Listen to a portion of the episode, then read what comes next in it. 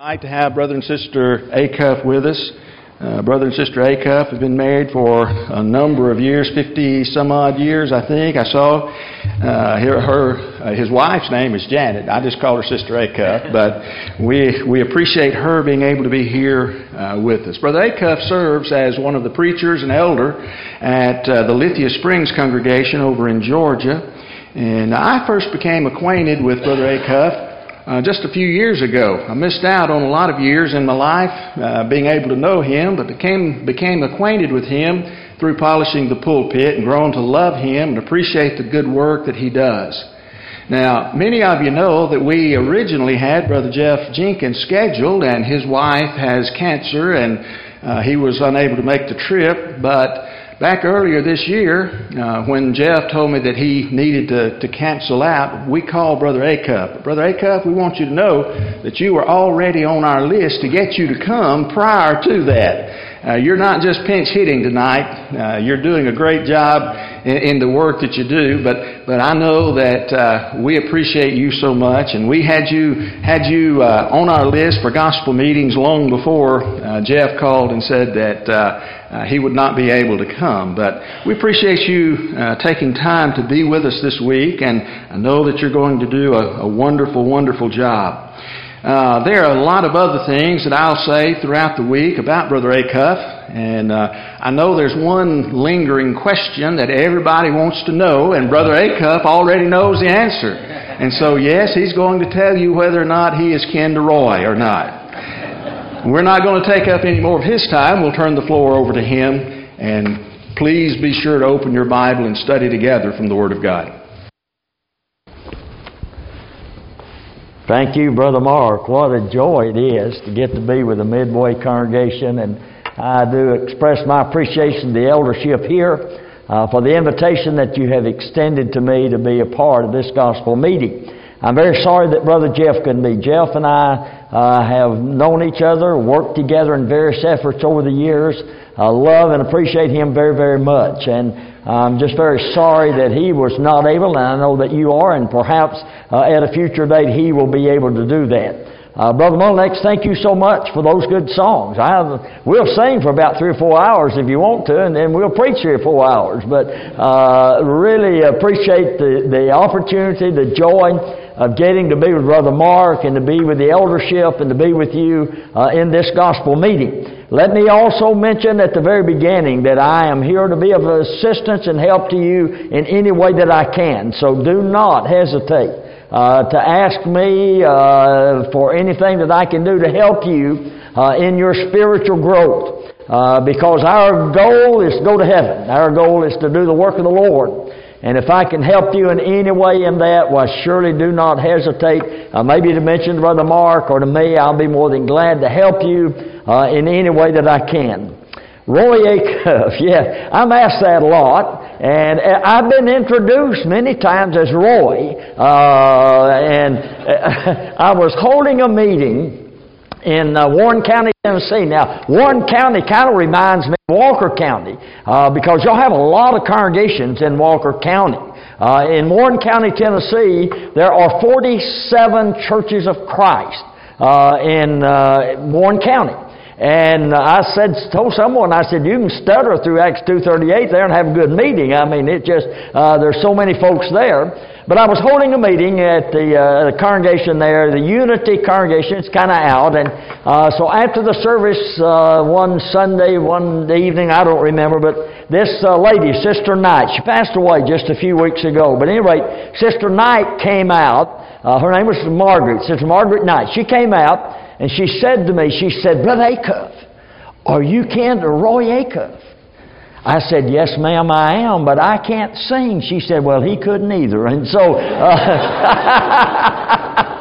so, you know, it's kind of interesting because, of course, the name, several years ago, Janet and I and our children at that time were small, Opryland Hotel had just been opened, And we lived in Michigan at the time, and so we were going through Nashville for some reason or another. I don't know, we were on vacation, and so we stopped to look at Opryland Hotel. Man, was that place beautiful. beautiful. I mean, it was exciting to go in there. And so we're looking around. I said to Jan, I said, why don't we just spend the night here? She said, well, that's okay with me. So I go up to the desk, and I tell the clerk, the lady at the desk, I said, look, my wife and I, we have about two children. We'd like to spend the night here, not like a room.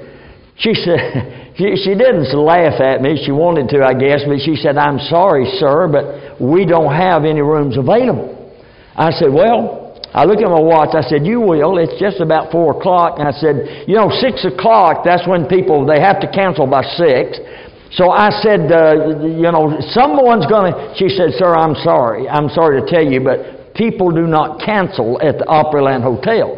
I said, well, they will today. Somebody's going to cancel. And I said, tell you what I'm going to do. There's a chair over here. And I said, I'm going to sit down in that chair. First cancellation you get, you just let me know. She said, well, okay. Then it's not going to happen. I said, she said, what is your name, sir? I said, my name is Larry Yacoff. She said, wait just a minute. She goes, opens the door, goes back. She comes out. She said, we have a room for you, Mr. Acuff. That's the only time it ever did anything for me, Mark. I'm telling you that's the truth. But it's a lot of fun. Yes, we're distant cousins. Roy Acuff is his grandfather and my great-grandfather were brothers. My great-grandfather, some of you may be familiar with this song, just over in the Glory Land, I don't know if it's in your book, but my great-grandfather, James W. Acuff, wrote the song just over in the Glory Land. But at any rate, I'm not going to sing the Great Speckled Bird of the Wabash Cannonball, so you can relax for the rest of the week. What a joy it is to get to be. Turn your Bibles to the book of Colossians. We're going to be looking at Colossians chapter number 3. Our efforts this week are to take the message of the Bible, the Holy Word of God, and to plant it into the hearts of individuals and motivate them to obey the gospel of the Lord Jesus Christ. The Bible tells us, Paul said, we all must appear before the judgment seat of Christ to give an account of the things done in the body according that he hath done, whether it be good or bad. You and I know from the words of the Apostle Paul in Romans chapter number 1, verse number 16. Paul said, I'm not ashamed of the gospel of Christ. It is the power of God to salvation to everyone that believeth, to the Jew first and also to the Greek. 1 Corinthians chapter number 15, Paul said, moreover, brethren, I declare unto you the gospel which I preached unto you, which you have received, wherein you stand, by which also you're saved, if you keep in memory what I preached unto you. I deliver unto you first of all that which I also received, how that Christ died for our sins according to the Scriptures, how that He was buried and raised again the third day according to the Scriptures. When you and I recognize the fact that we all must appear before the judgment seat of Christ, and you and I recognize in Acts chapter number 17, verses 30 and 31, the Bible said, the time of this ignorance God winked at, but now commandeth all men everywhere to repent, for he hath appointed a day in which he will judge the world in righteousness by that man whom he hath ordained, and given assurance unto all men in that he hath raised him from the dead. In the book of Revelation, chapter number 20, John said, I saw a great white throne, and him that sat upon it, from whose face the earth and the heavens fled away, and there was found no place for them. And I saw the dead, small and great, stand before God. And the books were opened, and another book was opened, which is the book of life, and the dead were judged out of the things that were written in the books according to their works. And the sea gave up the dead that was in it. Death and hell delivered up the dead that were in them, and they were judged, every man according to his works. Ladies and gentlemen, you and I, every man, woman, boy, and girl who's reached the age of accountability, will stand before God in the day of judgment. And the Bible says, and the books will be open, and that every one of us will be judged by the things that are written in the book according to our works. That should behoove every one of us. It should motivate all of us to make the determination, to have the desire to do the will of God in order to stand before Him in the day of judgment and to be justified based on those things that are written in His Word. When you and I look at Colossians chapter 3 tonight, we are entitling our lesson, Christ Our Center. When you look at the book of Colossians emphasizes the preeminence of the Lord Jesus Christ. For an example, Colossians chapter 1, 13 and 14, the Bible says that we've been delivered from the power of darkness and translated into the kingdom of His dear Son, in whom we have redemption through His blood, the forgiveness of our sin. When you go to the 15th verse of that same chapter, and the Bible tells us that He is the image of God. If you and I want to see God, if we want to see a picture of God, the Bible says that Christ is the image of God. Then, in verse number 18, the Bible says that He is head of the body of the church, who is the beginning, that in all things He might have the preeminence. When you and I go to the book of Colossians, we find over and over again, and we see the preeminence of Jesus Christ. The Bible tells us, whatever we do in word or deed, do all in the name of the Lord Jesus Christ. But when you and I come to Colossians chapter number 3, the Bible says, if you then be risen with Christ, seek those things which are above, where Christ sitteth at the right hand of the throne of God. Set your affections on things above, not on things on the earth, for you are dead, and your life is hid with Christ in God. The Bible says, when He shall appear, then shall you appear with Him in glory. Now, if we go on, the Bible tells us in verse number 5, mortify. In other words, get rid, kill. Get rid of those things which are upon this earth, and He lists them there. But when you and I look at what is stated in Colossians chapter number 3, then there are three things in these four verses that I want you and I to look at this evening. Christ, our center. Number one is this. Christ is our center, and there are certain things that confirm that He is our center. Now, you and I understand confirmation. Thank you so much for the accommodations that you've made possible for Janet and me this week. Whoever had the back, man, I'm going to tell you that. I'm going to sit up all night. That was really nice. There's a lot of great goodies there. And so, when I went in, I gave them my name. Now, sometime, I had a confirmation number. We were out at Harding University. My grandchildren, our granddaughter, I think it was last year, graduated at Harding University. And so we had gone out for the graduation, and a friend of the family had gone with us, and we had made reservations. Our daughter made the reservation in a hotel, and so we had made reservations. Everything was fine for us, but there was a friend of ours who went with us, who had been a close friend of the family and had been encouragement to Amber.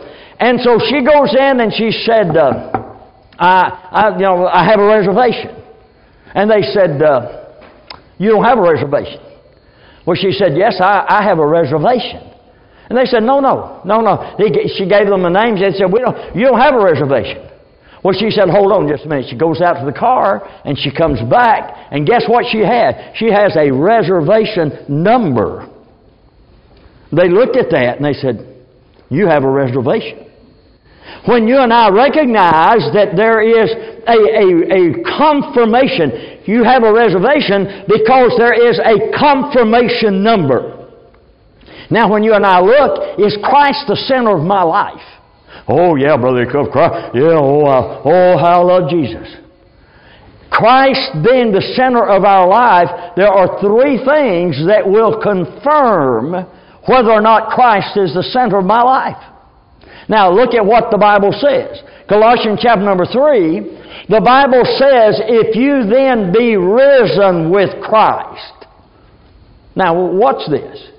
Because what confirms that Christ is the center of my life? My being risen with Christ. You go back to Colossians chapter number 2, and the Bible tells us in Colossians chapter number 2 that we have been buried with Him and we have been risen. There are those individuals who want, well now, Brother Acuff, I'm Christ. Oh, He's everything to me. Have you been baptized into Christ for the remission? No. You don't have to do that. Well, wait a minute.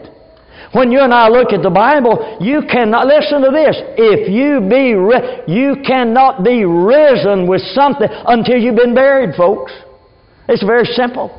When you and I recognize that being buried with Him in baptism, that confirms the fact that Christ is the center of my life. That baptism, when you and I look at this, I'm going to preach on this tomorrow night, a little more in detail. The poster child of denominationalism, the poster child of faith-only salvation is the thief on the cross. How many times have you talked to a friend or a relative, someone at work, and you said, you need to be baptized for the... what about the thief on the cross? Well, tomorrow night we're going to deal with that. But you and I need to recognize that Christ being the center of our life, if you and I have been risen, because it is in that baptism. The Bible, in Galatians chapter number 3, the Bible says, as many of you as have been baptized into Christ, have put on Christ. That's very simple. Acts 2 and verse 38, probably 95% of those of you who are here this evening can quote Acts 2:38, in which Peter said to them, repent and be baptized, every one of you, in the name of Jesus Christ, for the remission of your sin. You shall receive the gift of the Holy Ghost. And so you and I are familiar with that, but now watch this. Folks they'll say, Brother Cuff, I carry a cross. I've got a cross in my pocket, and when I'm tempted to do wrong, I'll put my hand in my pocket, and I feel, let me tell you something, my friend. If you have not been baptized into Christ, the cross doesn't mean anything because of this. Watch this. If we go back to the book of Exodus, chapter number 12, and we find that children of Israel getting ready to come out of Egypt, the 10th plague, God said, Moses, tell the people to get a lamb, slit his throat, and drain that blood. And you take that blood, and you put that blood over the doorpost. And God said, when I see the blood, I will pass over you. And so when you and I look at Exodus chapter number 12, and we see a spotless lamb, the Bible, 1 Peter 2 and verse number 21, the Bible talks about him being guiltless. And so when you and I look at the fact that in Exodus chapter number 12, there's a spotless lamb. When you and I look at Exodus chapter number 12, we see a sacrificial lamb. Here was a lamb that had its throat slit and the blood drained out. It was a sacrificial lamb.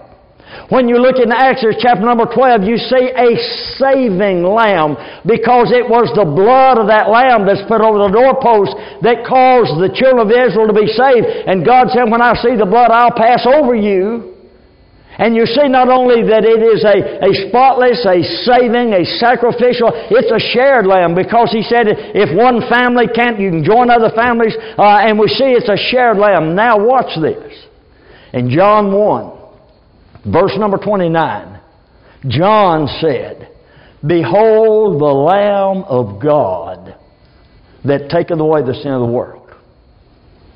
You go back to Exodus 12, and then you come down to John 1, and the Bible says, behold the Lamb of God. And you and I recognize that all we like sheep have gone astray. We've turned every man to his own way, and the Lord hath laid on Him the iniquity of us all.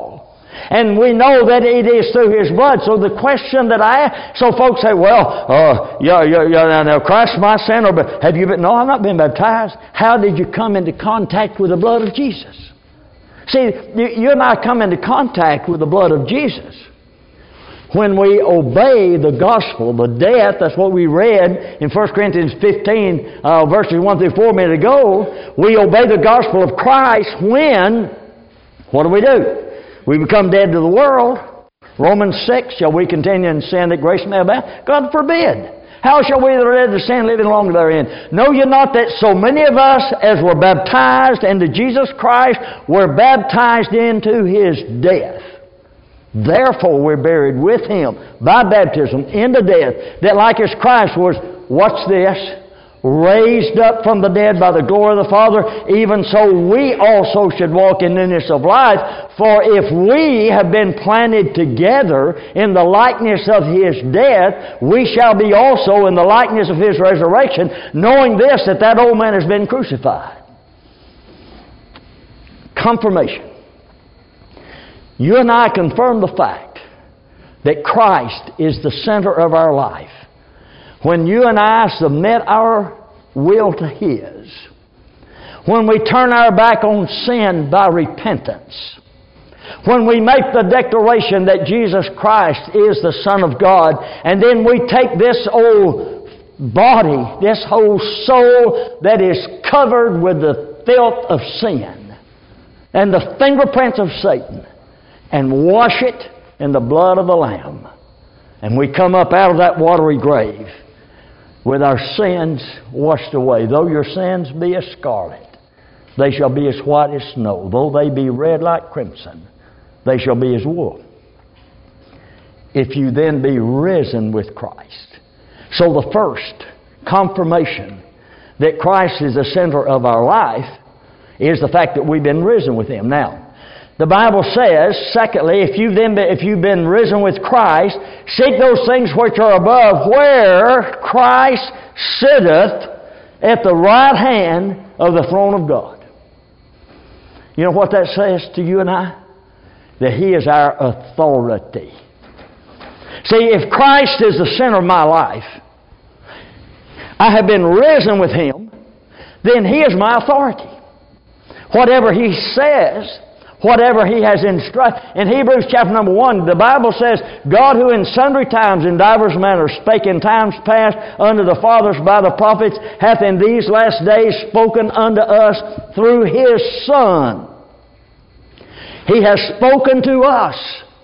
You and I know that where a testament is, there must also necessity be the death of testament. So we have the Holy Word of God, all Scripture given by inspiration of God. You and I know that. And so, if Christ then is at the right hand of God, Peter pointed this out in Acts chapter number 2. Let me listen. This is just a side note you can hopefully remember, and that is one of the greatest arguments against atheism is the resurrection of the Lord Jesus Christ. They can't refute that. The resurrection. Peter said, David, his sepulchre is with you to this day. But Christ was resurrected from the dead. He is at the right hand of God. Therefore, He's my authority. Remember what He said? Matthew chapter number 28, verse number 18. He said, all authority hath been given to me in heaven and in earth. Go ye therefore and teach all nations. All authority. Listen to this. In the book of John, chapter number 12, in verse number 48, Jesus said, he that rejecteth me, and does not do my will, has one that judgeth him. And He said, the words that I speak unto you, they shall judge you in the last day. Christ is what? Christ is my authority. He's at the right hand of God. God said, here's what I want you to do.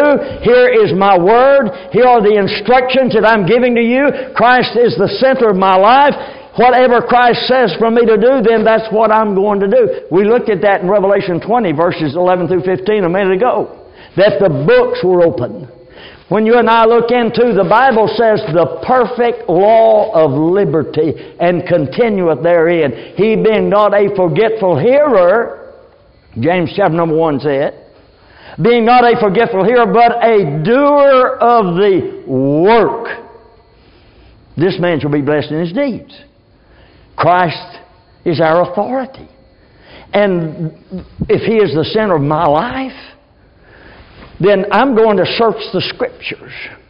If Christ is my authority, He's sitting at the right hand of God. So what He has instructed me to do, then, ladies and gentlemen, look at John chapter number 14. Jesus said this, let not your heart be troubled. You believe in God, believe also in me. In my Father's house are many mansions. If it were not so, I would have told you. I go to prepare a place for you. And if I go and prepare a place for you, I will come again and receive you unto myself, that where I am there, you may be also. Whether I go, you know, in the way, you know. And Thomas saith, Lord, we know not where thou goest. How can we know the way? Jesus said, I am the way, the truth, and the life. No man cometh unto the Father but by me. He is the center of our life. He is the authority. You and I go back to His Word. We assemble on the first day of the week. We have the Lord's Supper and we sing and we pray and we preach. Why do we do that? Because Jesus has given us that through His Word. He is the authority. And so there, listen folks, we need to learn how to give book, chapter, and verse. We need to learn how to help individuals understand. Let me tell you, my opinion matters not. And so when I look at Colossians chapter number 3, Christ is the center of my life. The confirmation of that is I've been buried with Him and resurrected. I've been raised with Him. Secondly, He is my authority. You know, authority is kind of important. I was holding a meeting in... I've held a lot of meetings in Warren County, Tennessee. Again, there's 47 churches of Christ there. And, so I've held a lot of meetings there. And I was holding a meeting, and one night I had to preach at a congregation called Hebron. It's called College... I forget. But at any rate, I was come back into McMinnville that night. And I come down the hill. And as I come down the hill, I saw a city policeman coming down the other side. And I'm going down, and I saw his blue lights come on. I thought, well, somebody's going to get a ticket. And I did. And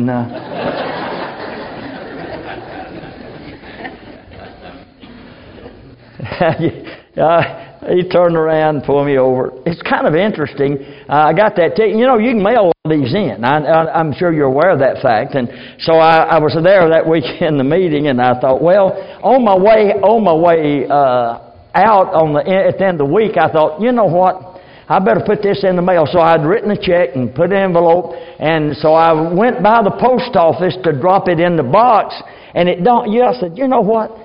It could get messed up somehow or another. It could get mixed up. So I looked at my watch, and I said, they're going to open up here at about 8 o'clock probably. And so I said, I just drove over to the city hall, wherever, and parked till they opened up. And I went in, and I told the lady what I was doing. I said, I want to pay this fine. And she said, are you aware of the fact that you don't have to pay this fine if you will take a class, some kind of a class, on, I forget what it was, but anyhow, on driving. And I said, oh, is that right? She said, yeah. She said, why don't you go home and see if they have those classes, and if they have them, then if you take that class and you send back to us, then you won't have to pay that fine. And I thought, wow, that's going to save me $125. So I said, I'll do that. So I go home, and I find one of these places where safe driving things, and I said, I want to take it. They said, yeah, sign up. And they said, it meets on Saturday, starts at 8 o'clock, and goes till 5. Huh? I'd have paid $125. So I called them, and I said, let me ask you a question. I know y'all have the classes there. What if I were to take the class? How long is your class there in McMinnville? She said, well, it's only 45 minutes long. So I looked at my calendar, and I found out I was going to be in another meeting over there. I said, sign me up. I'll be over there to take that class, and I won't have to pay the fine. She said, there's a fee. I said, okay, I'm $125. Now, what made that? Authority. There was the authority. So if Christ is the center of my life, then He is the authority. Now, let me give you a third thing. And that is this. If I'm going to confirm that Christ is the center of my authority, I confirm that by the fact that I have been risen. If you then be risen with Christ. I confirm that by the fact that He's at the right hand of the throne of God, which means He's my authority. Now, number 3, watch this. The Bible says, you're dead, your life is hid with Christ in God. When He shall appear, then shall ye appear with Him in glory. Now, think about that. Have you ever watched the State of the Union address? You know, when the President of the United States and you know, the Sergeant of Arms back there, I guess he's the guy that does this, and the door's closed, and you got all these dignitaries in there, you know, and he makes this, ladies and gentlemen, the President of the United States. They open the door and the president walks. It doesn't matter who he is. Have you ever seen these guys? They're out there wanting to shake hands. They want to get their picture made, shaking hands. They don't even like him, but they want to get their picture made with him. You know, if the president goes to a senator's state, he generally invites that senator to fly with him on Air Force One. When you and I think about that situation, several years ago, I don't know if you've read any of these books, but there are some books out by the name of Chicken Soup books. You've ever read any of those books? Chicken Soup for the Soul, written by Jack Canfield and Mark Victor Hansen. I heard Mark Victor Hansen say one time, he said, "Anyone I hug is a friend of mine." You know what he did? He hugged me one time. I got a picture of that. I thought, well, you know, they tried to find someone to publish those books, and they couldn't find anybody to publish them. They had to self-publish them. Anybody said, "Oh, ain't nobody going to buy those books." Well, they didn't sell but millions of them. But I had my picture made with Mark Victor Hansen. Oh, wow. Joe Wells. You know who Joe Wells is? Joe Wells, tremendous gospel preacher. I don't know, and I'm sure you're probably aware of this, but several years ago, I was holding a meeting in Gainsborough, Tennessee. And the friend of mine who preached in another conference was there, and he called me. He said, "Larry, would you like to have lunch with me?" And I said, "Yes, yeah, sure. Give me where and what and when." He said, told me where. He said, "I'll tell you what, if you don't mind, I'm going to invite Wayne Wells to have lunch with us." And I didn't know Joe probably at that time. I said, "Sure, that's fine." So when Wayne showed up that day for lunch, he had his son with him. Great big old dude. You know, his chin never, I mean, you know, he didn't have any neck. I mean, it was just a great big old dude, you know. And his name was Scott. And you know what I found out? He had just been drafted by the Green Bay Packers. He was a center for them. We had lunch. After lunch, I said, "Scott, do you mind if I ask you some questions?" He said, No. I said, "Well, how much do you make?" Yeah. He said, "Well, I'm the minimum. I get $239,000 a year. That's what I start out with." I said, "Well, do you mind if I ask you another question?" "No." I said, "How often do you get paid?" "You get paid once a month, He said, "I get 16 checks for every football game. I get a check, 16 checks for a football game." I said, "Can I ask you another question?" He said, "Yeah." I said, "Well, do you have an agent?" He said, "Yes." I said, "How much you pay him?" Well, you'd think by now he's thrown me out of that restaurant. But he's very nice, and he told me. I said, "Scott, let's go outside. I want to have my picture made with you. Because one of these days, you are going to be very successful as a center for the Green Bay." And several years later, I believe it was Scott Wells that was holding up the trophy where the Green Bay Packers had won the Super Bowl. I spoke. Now watch. I spoke at the 1998 opening session of the Georgia State Legislature. Now, I want to show you something, ladies and gentlemen. Listen to this. Listen to this. The Bible says your life, you're dead. Your life is hid with Christ in God.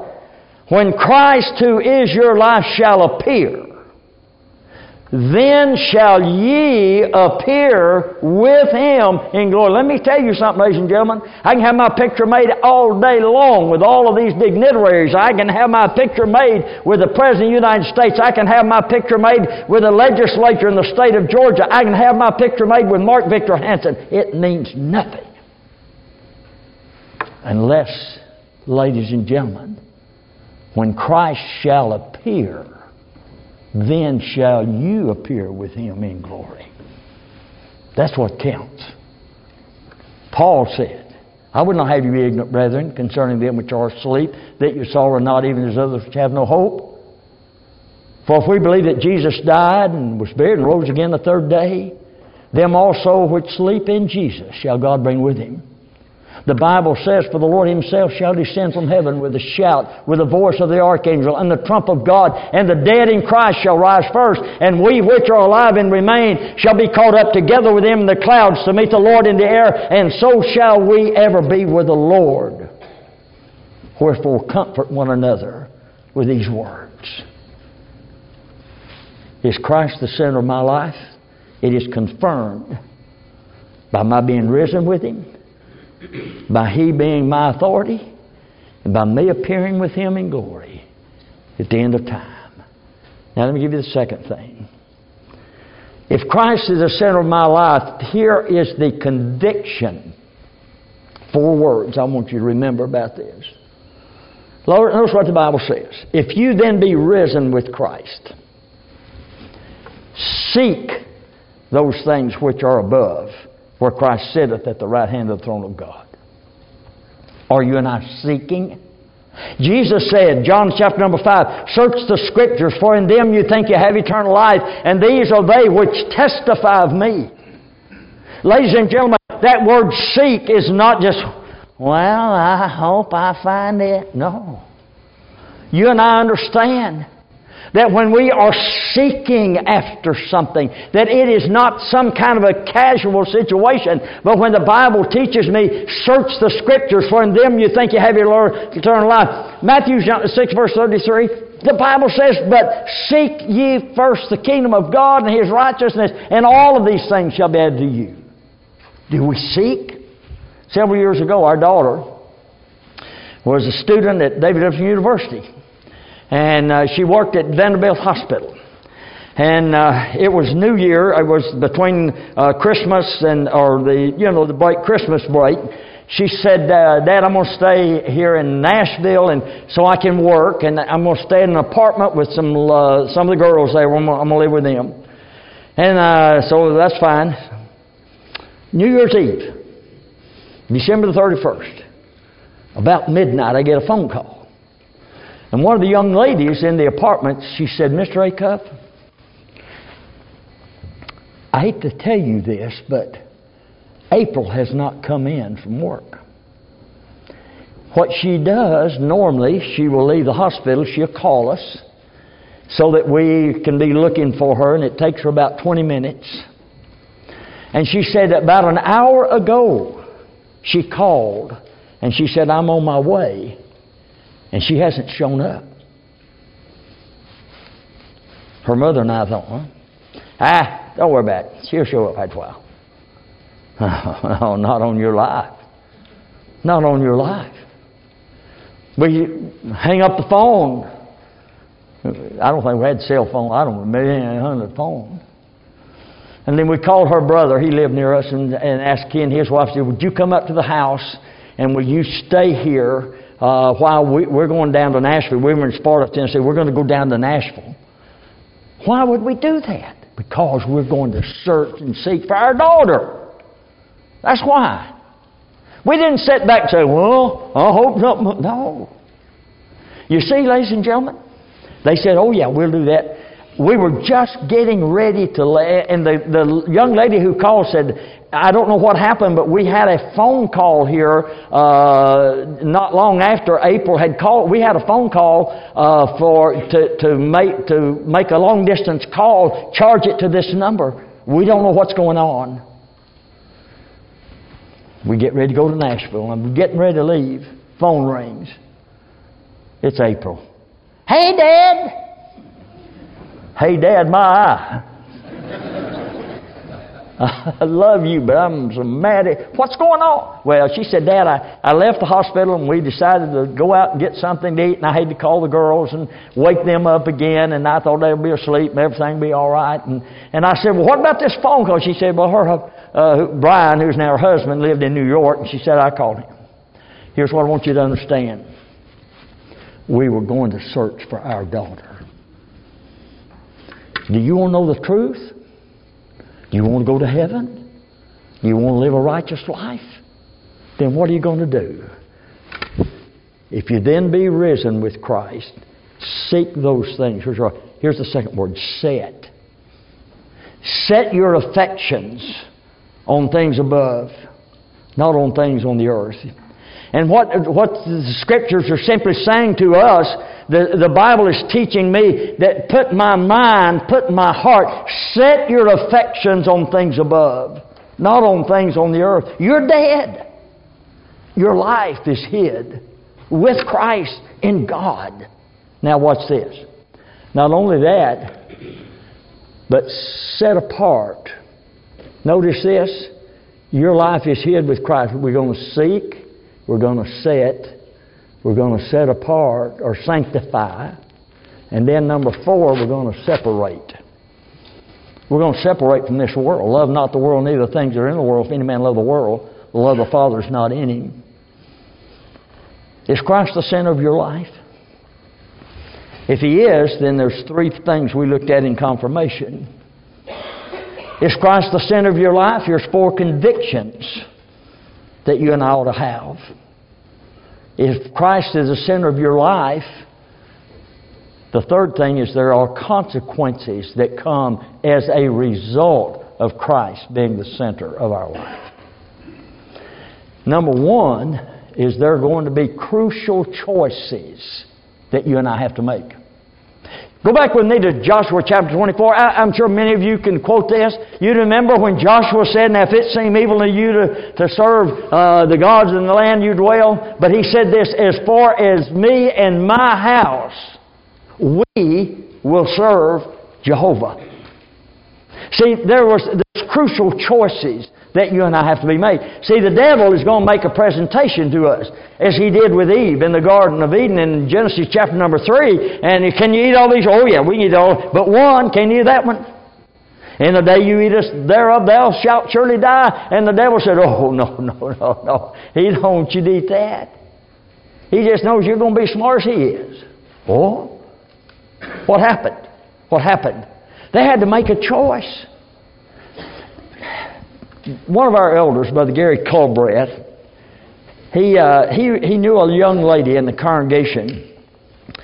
He grew up, I think, in Crossett, Arkansas. And he knew a lady there, a young lady. And this young lady in high school, there was this club in high school. And in order to be in the club, in this club in high school, the young ladies had to have a sexual relationship with a football player.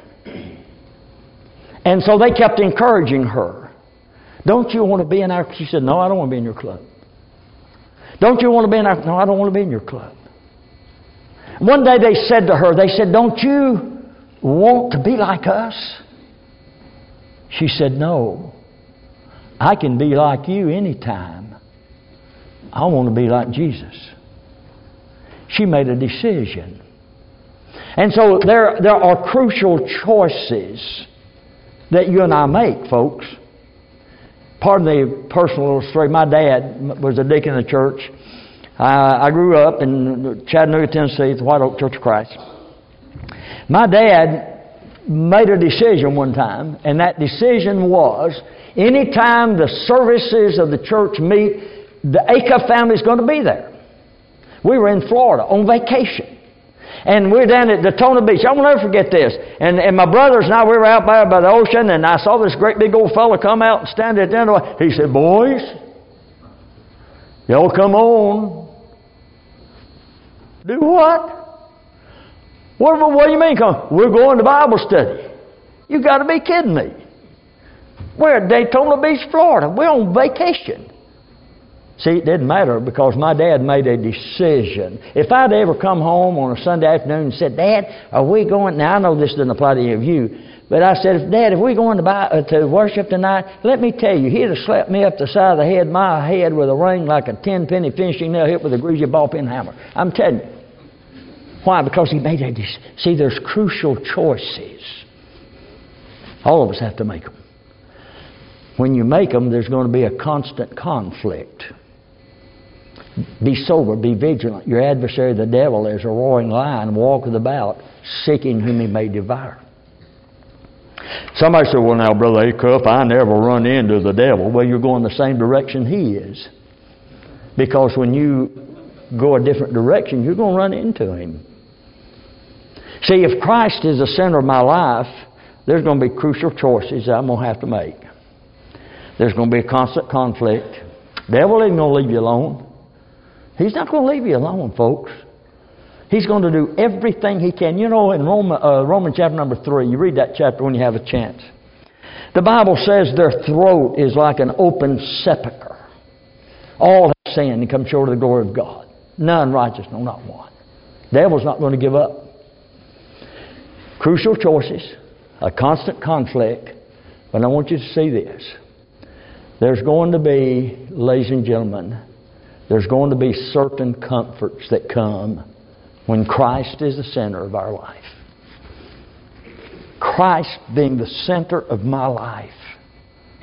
Then I think about Romans chapter number 8. The Bible says we know that all things work together for good to them that love the Lord and are the called according to His purpose. The Bible says this, 1 Peter chapter number 4, the Bible says the eyes of the Lord, oh, this is beautiful. The eyes of the Lord are over the righteous. His ears are open to their prayers. The Bible says to me in Matthew 6 and verse 33, but seek ye first the kingdom of God and His righteousness. Watch this. And all of these things shall be added unto you. I believe it's Psalm 37:25. You can check this later, but I believe it's Psalm 30. David said, I was young and now I am old, and I've never seen his seed begging bread. There will be certain comforts, ladies and gentlemen. When you and I obey the gospel of Jesus Christ and we put Jesus at the center of our life, we will hear Him say, as He said in Matthew chapter 25, well done, thou good and faithful servant.